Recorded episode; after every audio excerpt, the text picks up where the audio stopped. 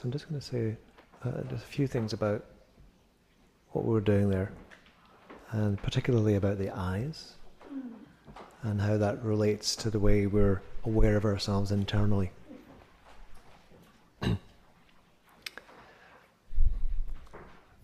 so, first of all, you know, you know that feeling of staring into space. You know, it's what happens when you're relaxed. And normally we're not very mindful when we're doing this. We're relaxed, we feel safe. Uh, it's okay to detach our attention from the outside world and we let the mind wander. Um, and this is what often happens when the, the parasympathetic nervous system is, is aroused. We just give ourselves permission to relax and chill, but you know, usually we're not particularly mindful, so the mind just wanders. But it is an interest, interesting thing that the eyes, what we do with the eyes, is connected with the with the activation of the parasympathetic nervous system, which is the part of the autonomic nervous system, as I'm sure most of you know, that's connected with rest, relaxation, coming back to, to balance again.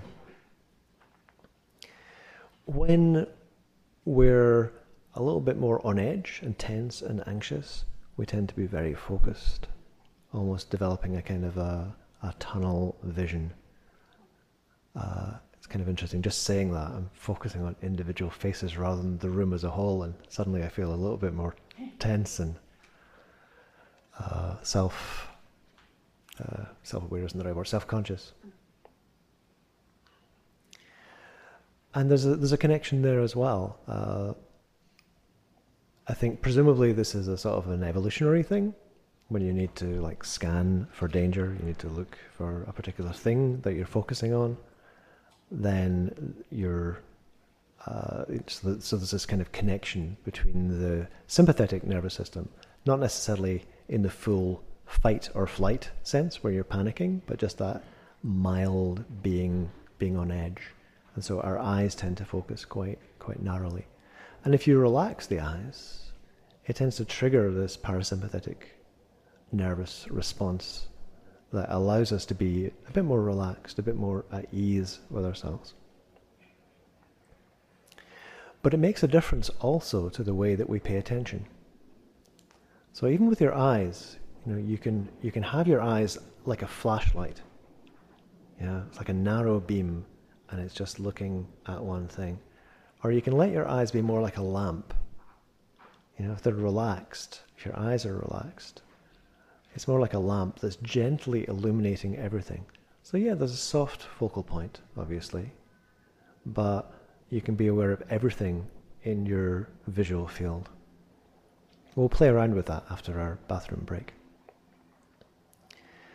And our inner attention follows the eyes.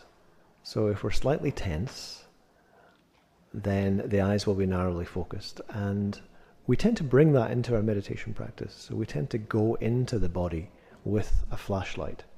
Yeah. So I'm now looking at my own experience with a flashlight. And the flashlight can only illuminate one very small thing. And maybe it's maybe it's up here around the nose, maybe it's down here in the belly, maybe it's in the chest. But it tends to only illuminate one thing. And as I've said, the mind doesn't like being under occupied. so if you're only paying attention to a small range of experiences, you're not really feeding your mind. You're not giving it enough to pay attention to. So it's going to find something else. It's going to create a thought. Now, with a flashlight, you can only illuminate one small thing at a time. So you're going to put that maybe on your breathing, first of all. But the mind is looking for something to pay attention to, something to worry about, for example. And it goes off and it finds something to worry about. And now you've got two things competing for your attention something you can worry about, which is going to take you into this fully three dimensional world of uh, color, surround sound, um, you know, interactions, uh, Dolby stereo, you know, this this kind of thing. Everything everything's there.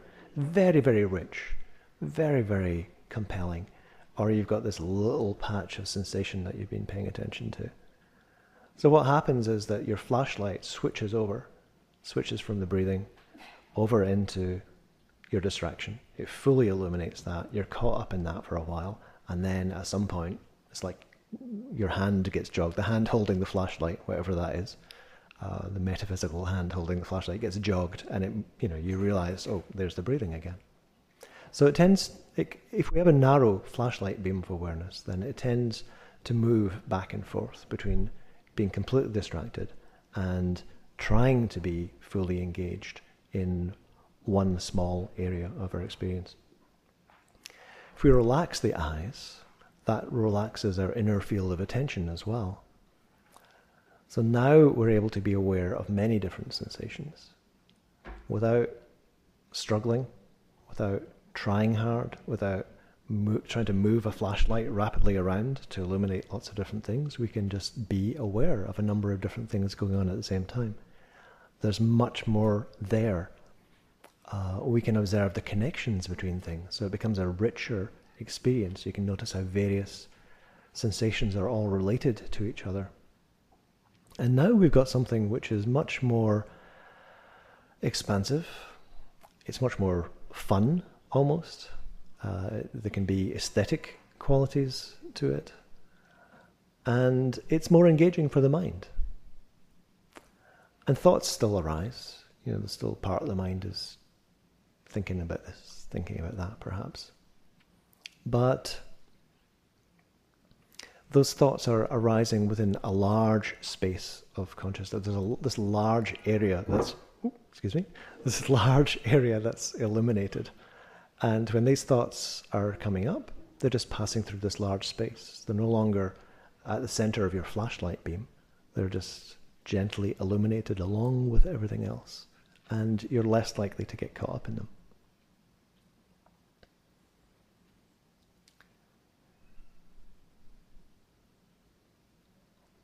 So,